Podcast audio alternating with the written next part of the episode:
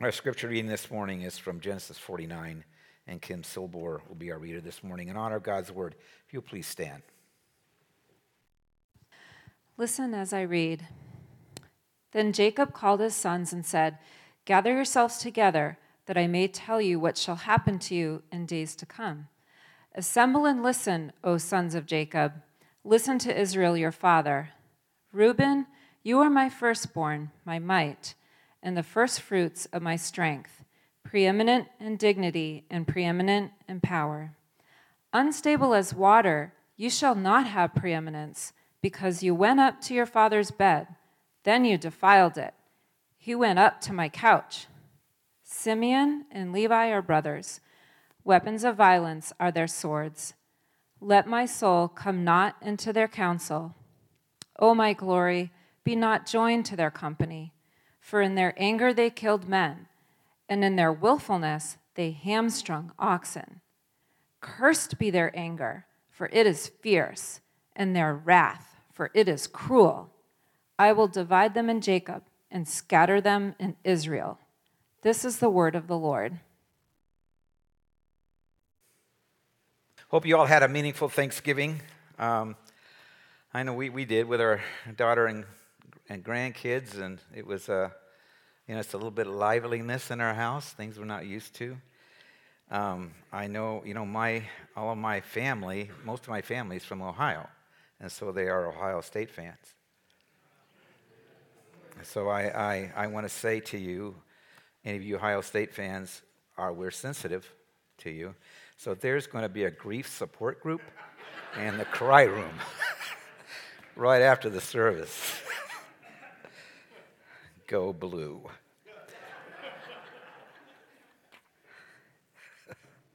Our God is a God of great transformations, great turnarounds in lives, in families, and in churches. This is what it takes just a repentant heart, a yielded life, confessional lips. Then he works in and through our lives in such profound and powerful ways that will absolutely astound us. Then over time, choice by choice, he will raise up a righteous legacy through our lives which is the only legacy worth leaving behind. Far beyond our families. Because you can spiritually invest in your families a great deal, and they not end up following Christ. That can happen. But God will have a legacy that goes far beyond your families. Because all of us, every one of us, are leaving behind a legacy of some kind through our day by day priorities and our moment by moment choices. A life legacy we're sowing in future generations. The critical question is what kind? Each and every day throughout the day, we are influencing. What's the influence? We influence by the attitudes we hold or more to the point, we influence by the attitudes we are allowing to control us, to hold on to us.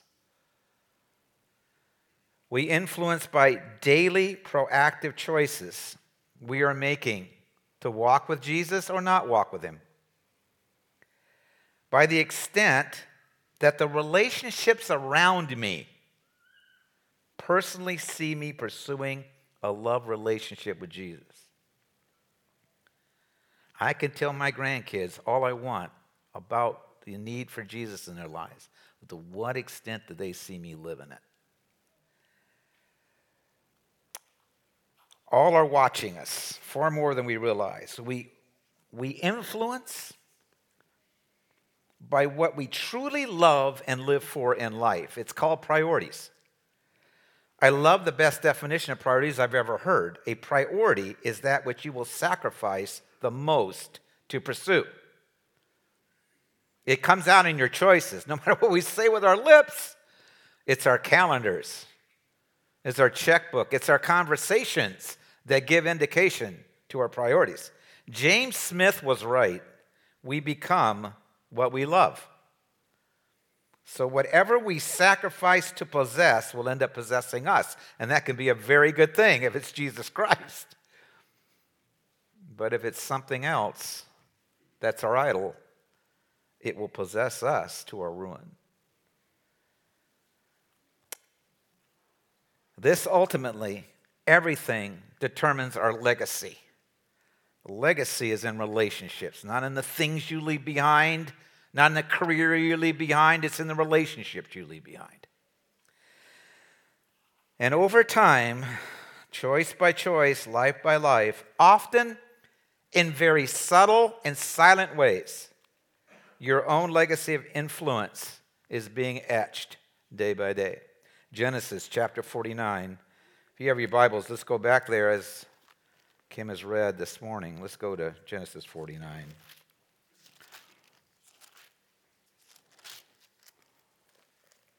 Or on your iPhone or your little iPad, whatever you have. All right, Genesis 49.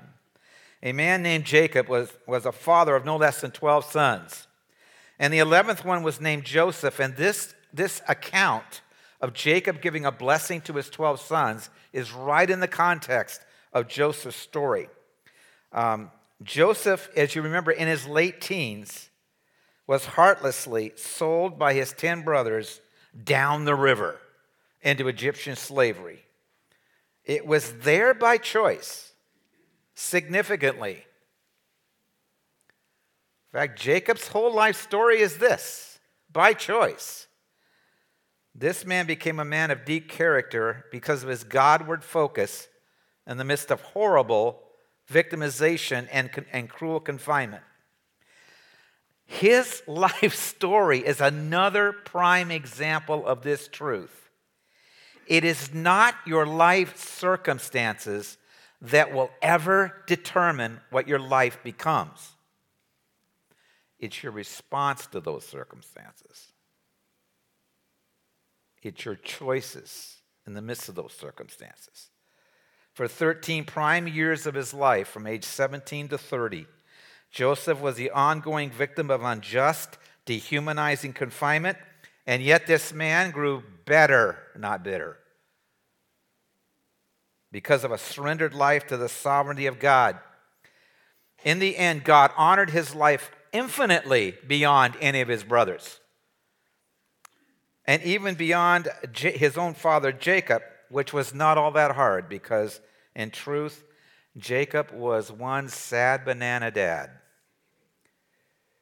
Though there were some positive changes in his character in later years, overall, the training of his sons was woefully passive.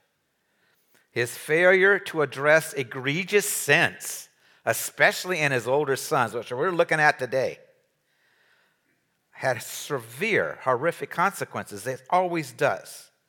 But then to the other extreme with his two younger sons, he becomes a doting, overindulgent parent.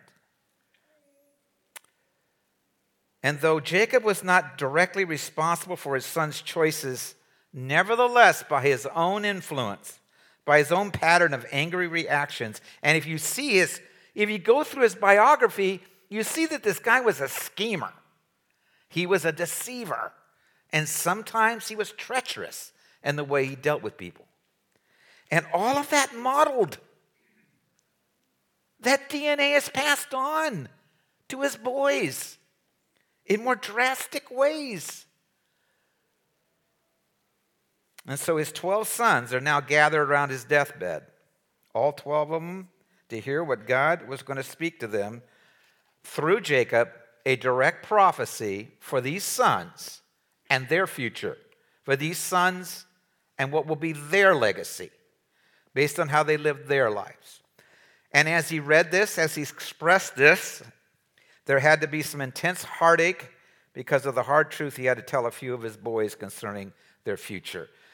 My friends, you may want to write down, if you have your Bible open, don't be ever, you know, I love to write my Bible, so you write it on down. Romans 15 5, next to this passage whatever was written in earlier times in biblical narrative like this was written for our instruction. Roughly two thirds of the scripture is in narrative form. And the reason for that is because God knows how we best learn. We learn through stories. And so, what this passage is saying is by negative example and positive example, it was written for your example, for your instruction, to you, for you to learn both from the positive and the negative. This will be one of those opportunities this morning to learn from the example of these folk. So in this and, and Romans 15:4 ends by saying that we might have hope. And that is our theme for today, that we might have hope. Hope in what exactly? That there is a sovereign, all powerful, all knowing, forgiving, restoring God working through all these lives, in all these stories that culminate in the story of stories of Jesus Christ on his death, burial, and resurrection, and on his power to transform any life, no matter our past, no matter our choices, no matter our upbringing. That's our hope. That's what we celebrate. So those who will turn to him in the midst of their sin to receive his forgiveness, and then by his power, who will live a life that says thank you. He will turn their lives around and he'll turn around their legacy into the best legacy they could possibly have. So, no matter how polluted your own personal life presently is, may have been, or how depraved, dysfunctional, and degenerate your own family of origin is, Christ is the one and the only one who can turn graves into gardens and bones into armies and take those ashes, whatever it is in our lives or in the we're trying to live down the past of our family, he can turn those ashes into beauty. Only Christ can do that. He is our hope. Only a Godward life becomes a truly great life. Own that. Believe that. This world does not have a path to greatness, Christ does. It's the only life, the only path to take to experience the life you desire deep down. God is not here to cheat you, He is here to fulfill you. This is why Jesus Christ came, that you might have life and you might have it abundantly, and that you would leave behind an influence that is abundant and is life giving, not soul crushing. Jacob's three oldest sons will be addressed in these next seven verses, and what Jacob again had to tell them had to be very troubling to his own heart. Then Jacob summoned his sons and said, Assemble yourselves that I may tell you what may befall you in the days to come. Gather together and hear, O sons of Jacob, and listen to Israel, your father. Reuben, you are my firstborn, my might, and the beginning of my strength, preeminent in dignity and prominent in power, uncontrollable as water. You shall not have preeminence, because you went up to your father's bed, then you defiled it. He went up to my couch. Reuben committed open immorality with one of Jacob's concubines, Bilhah, which was certainly dishonoring and defiling in itself. But, folks, even greater, if you consider this, Jacob is revealing this sin for the first time 40 years later. The greater sin was this man's sin of covering it up, the pride. The pride the deception. To Reuben's own detriment and to the detriment of it and the future of his family. You know, when we go through these again, go through these accounts, let me give you a few lessons with each one. First of all, on this, sin prospers in the environment of pretense. The enemy never wants you to confess. The enemy wants to put in our minds all the fears that we can ever possibly have if we confessed sin prospers in an environment of pretense. until sin is confessed out of us, it's guaranteed to pollute within us. It will pollute your thinking, it will pollute your attitudes, and it will twist and distort your spirit. It poisons as it possesses. It poisons as it possesses. The longer the sin stays unconfessed. Listen to the truth of God's word. Proverbs 8, 28, 13. He who covers his sin, listen to the next. He who covers his sin will not prosper. Will not prosper. Meaning this you will not prosper in the way you thought you would and hoped you would by covering up your sin. Guaranteed. But he who confesses it and forsakes it will find compassion two ways with God always and with man. When we confess what's, what we did wrong, people do not think less of us, they think more of us. Now we look genuine. With Reuben, 40 long years till he finally his dad tells him, the last words he hears from his dad, I know what you did.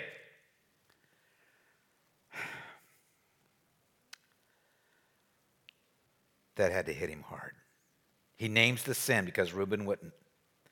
And then Reuben was told how it would affect his legacy forever. You will no longer be first. You see, with Reuben, the oldest in Jewish culture got double the inheritance of any other son. He lost that inheritance. Likewise, over time, his name and his tribe became insignificant in, in Israel. Confession is normally defined as coming clean. I like that definition. It's a good one, it's biblically. Because as we come clean to God about our sin, as well to, as to those we've wronged, then we'll be fully cleansed of that sin. 1 John 1 9 says, If we confess our sins, he is faithful and just to forgive us of our sins and to cleanse us. And we feel that cleansing. So I, am just going to ask, you know, and I do not know any personal situations. I'm not pointing any fingers at anybody, believe me. How is this truth hitting you personally this morning? This one truth the need for confession. Is there a prompt in your spirit from the Holy Spirit of some particular sin you're holding that you know needs to be openly confessed? Not just to God, but to those it's affected. That you have been holding secret, just like Reuben, hoping it won't be found out. But in truth, that sin is holding you. It's holding you in guilt.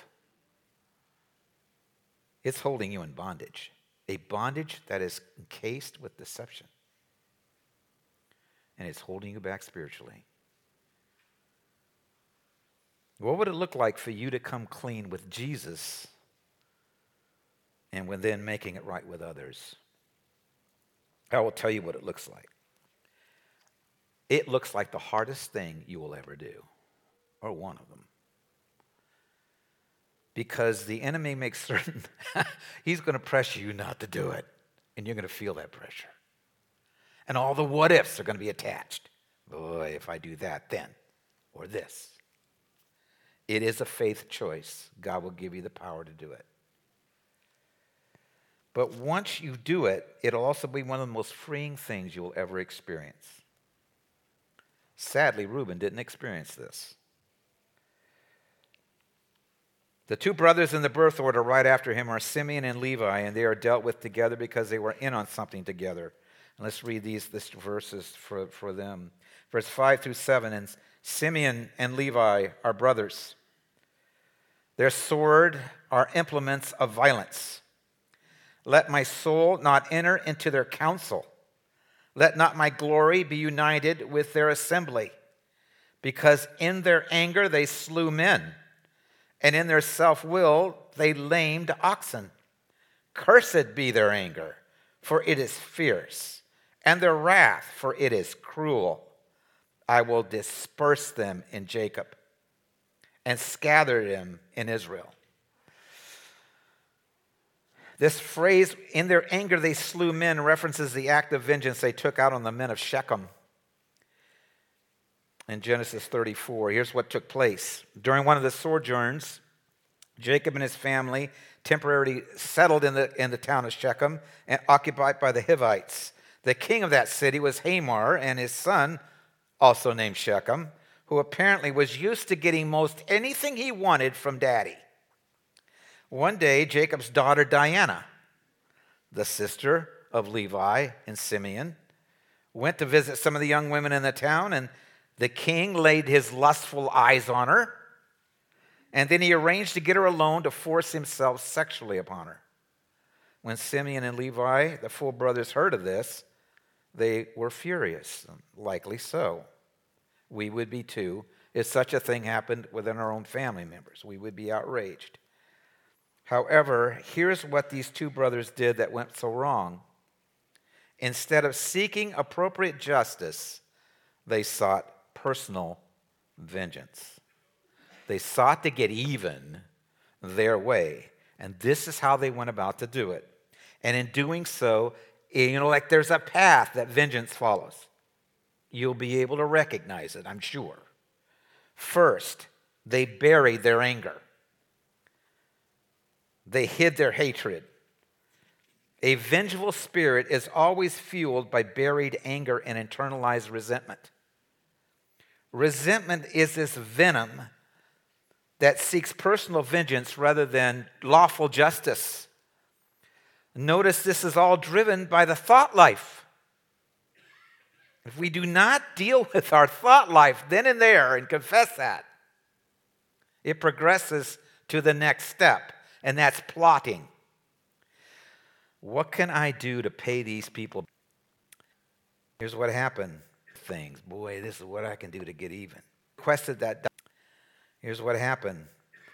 Genesis 34 records that when the king requested that Dinah be given in marriage to his son and that they intermarry and live as one, Simeon and Levi feigned interest. They pretended. They hid their anger in order to plot their revenge. And then they spoke with deception. That sounds great, guys. We just have one teensy problem. You see, we can't marry our sister off to you because all your young men must first become, your men must first become like us, and that is circumcised. All your males. Then we can intermarry among you, and we could be one with you and live with you as one people. Again, folks, they had no intention. It was all a ruse, it was all deception. But here's what they knew they knew by the third day after being circumcised, you're in some deep, serious state of hurt. With such crippling pain, they would be rendered totally helpless to defend their city. And sure enough, the king agrees, the son agrees, they convinced all their males. Let's get circumcised. The act is carried out on the third day. Simeon and Levi showed up, swords in hand, and slew every male in the city. They plundered the city, they took the children and the wives, and they were gone. In punitive retaliation of one man, they slew an entire city. Now, understand, these brothers were right in wanting justice to be carried out for the egregious wrong committed against their sister. But God tells us that justice is always His job, vengeance is mine. I will repay. To the extent, in the end, when we take justice in our own hands, vengeance, against someone else, what we're doing is we are standing in God's place and we're not going to inherit his judgment on them, but his judgment on us. We're not getting justice, we're getting the punishment. And God, through Jacob, gave his ver- verdict Cursed be your anger, your vengeance, it is cruel. What a legacy to leave behind. And that's what the legacy of vengeance will do. Again, these guys, their stories are not just stories for us not our heads to, because we want to put our lives here. We want to put ourselves next to this. We want to ask ourselves these hard questions. The Spirit of God would want us to do it. So here we go, loop de loop. How have you been doing toward those who have hurt you? Failed you? Or hurt somebody you love? Rarely do we actually plot to kill them. But what about in our mind? Mentally, at what level have we been assassinating their character?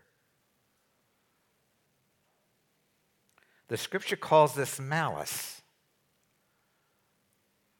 Ephesians 4:32 when we speak evil about others in our minds.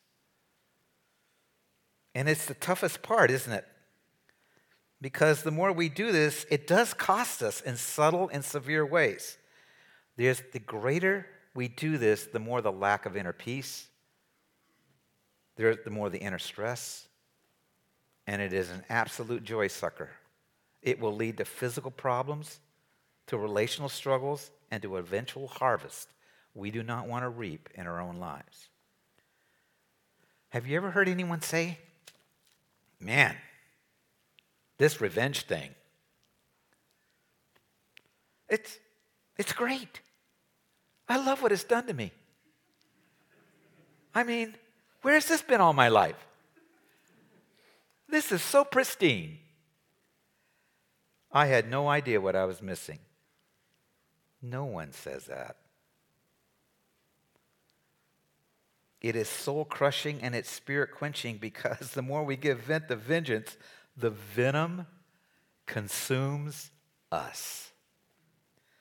It's like a slow, emotional, relational suicide. Like this author honestly remembered, admitted. Of the, of the seven deadly sins, vengeance and resentment, that is possibly the most fun. To lick your wounds, to smack your lips over grievances, to savor the last toothsome morsel, both of the pain you were given and the pain you are now given back. In many ways, it feels like a gift for a king. But the truth is, what you are actually wolfing down is yourself. The skeleton at the feast is you. When God says, Vengeance is mine, I will repay, you know what he's saying? I really want you to hear this. I mean, this, is, this has been a freeing truth to me. You know what he's saying? I see you. I see you. I see the unfairness done to you. I saw that wound. I see that hurt. I see what they're saying about you behind your back. I see it. I'll repay. I'll repay. In my perfect time, I saw it all. I will repay appropriately. Exactly the perfect way and the perfect time, I will carry out my justice and I will redeem your name. You do what's right by me, I do what's right by you. You dwell in the land and stay faithful doing what you want to do. Don't let what they say about you detract you. I see you, and I see the end of this. Well, the results of this, these guys, your descendants will be dispersed and scattered where they ever. This, the tribe of Simeon was left with virtually no inheritance. In fact, they became so insignificant, they were just kind of assimilated within the tribe of Judah. However, a different kind of division and disbursement awaited the tribe of Levi. They were scattered throughout the land as priests of Israel. They had no physical land inheritance, and yet they became a blessing to the people of the land of God as God's chosen priest. priest. In other words, and I love this because this is our God, He turned the curse into a blessing. And likely this is one of the reasons why. Over 400 years after this prophecy, the nation of Israel is in the wilderness. Exodus 32 records that when Moses went up to Sinai, to the Mount of God, the people became tired of waiting for him. And they eventually said, Moses has ghosted us. I think they used that word back then. So let's make a God who will deliver us. So everyone brought their gold earrings and melted them down and molded it into a golden calf. And then they worshiped that idolatrous idol. In truth, they partied. They prostituted themselves in front of this idol. And when Moses comes back, he quickly and publicly addresses their sins. And in the process, he asks this question All right, who is on the Lord's side? Who will stand with me? And the people who primarily came were the Levites and stood with him. And, he, and they with sword, he went through and they slew 30,000. They stood for righteousness, and God honored their commitment that day. And perhaps that was the main reason that this tribe was not scattered like Simeon into insignificance, but for righteous influence. We all have generational dysfunctions and degenerations in our family tree. I think if I told you what the Damiani family was like, no one would let me preach in this church. it is pretty sorry. But it doesn't matter. A righteous generation can start with you. It just takes one.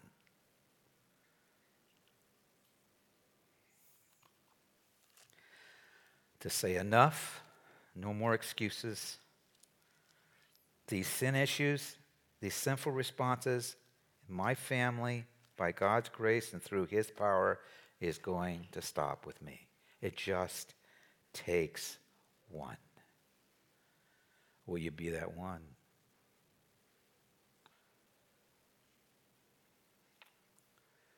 Is your family given to vengeful payback behavior? bitter, punitive, punishing spirit.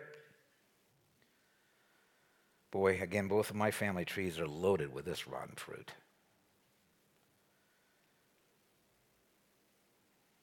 To what extent have you prayed like I have prayed? Lord, please break this sin bin in me. It's strong in me. It's an ongoing prayer in your family of origin, parents, grandparents at all, what was the level of immorality, of infidelity, of divorce, pornography, even of incest? To what extent have you purposely prayed, Lord God, it ends with me? You sow in and through my life the exact opposite seed. What about spiritual pride? The kind that manifests itself in pious judgments, in elder brother attitudes, and spiritual elitism. I have been so impacted by Prodigal God, chapter 4. That's in our churches. It's rife within our churches. The I'm better than attitudes, the spiritual smugness, the pretense, the fake it until you make it, image keeping that is vomitous to God. With little or no ever genuine confession that you're wrong, because you can't be wrong. If you put yourself as spiritual, I can't admit I'm not. Which is you're basically saying that First John wasn't even written and you shouldn't read it and believe it because it talks about us all being sinners still, needing confession, needing to be honest, needing to own up. To what extent do you see these elder brother attitudes in you. Comparing. I'm better than. Your prayer. Lord, I repent of this bent. Break me of it. Sow in me humility and grace. My attitude toward others. It just takes one who does this to raise up a righteous legacy through your life. To say it is enough. For the sake of your own life, your own spirit, your own family, for the sake of the spiritual legacy God desires to birth through your life. This stops with me. I am a committed disciple maker. I am convinced that this is what Christians were on this earth to do. I take the Great Commission seriously. When I started disciple making when I was 30 years old, it transformed my life. I knew all the right answers. I was probably a pretty good elder brother, and it broke me. I realized all I didn't know. It changed me. It's still changing me. I want a righteous legacy through my life. I realize that may or may not. At some extent, it's going to come through my family, but to the greater extent, it's going to come to the people I invest my life into. I'm serious about this. I'm 74 years old.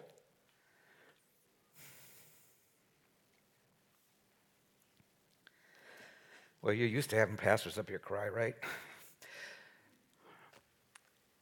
If I'm in a nursing home and I'm 94,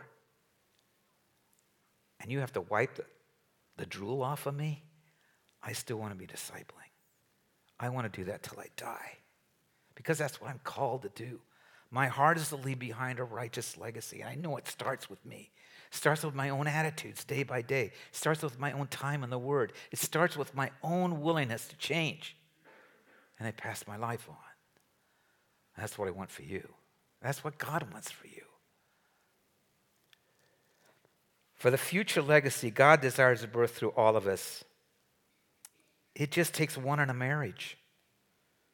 God's Holy Spirit giving you the ability to not return insult for insult. Let the sin stop with you. It's a choice by choice power of God's Spirit to sow righteous seed in and through your life.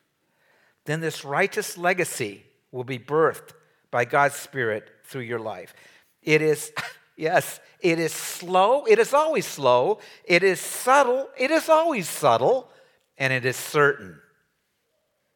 Choice by choice.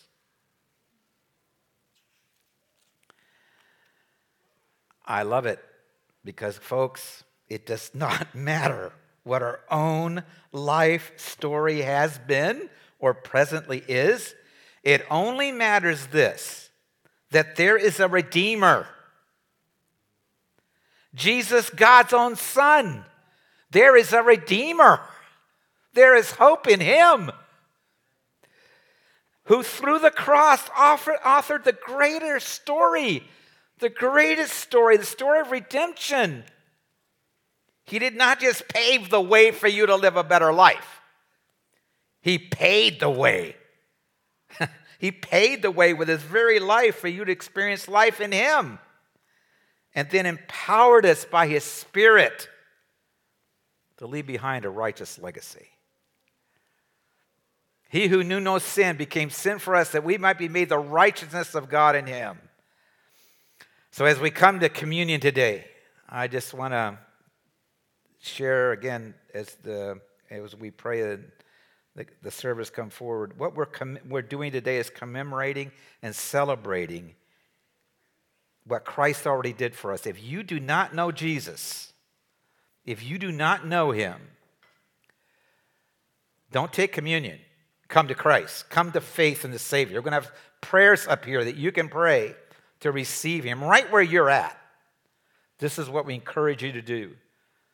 May Jesus Christ be praised this morning in his name. Let's pray.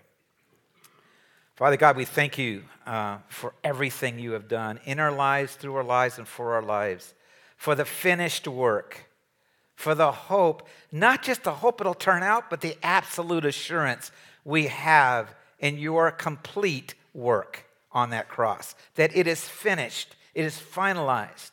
Thank you, God, that you're a God of turnarounds. You're a God of redemption. You're a God that does take the ashes and turn it into beauty. Thank you for the beauty you've made out of so many of our lives and the process of completing the work you've done in us. We celebrate you. We thank you for your coming and for your giving your life for us. In your wonderful name we pray. Amen.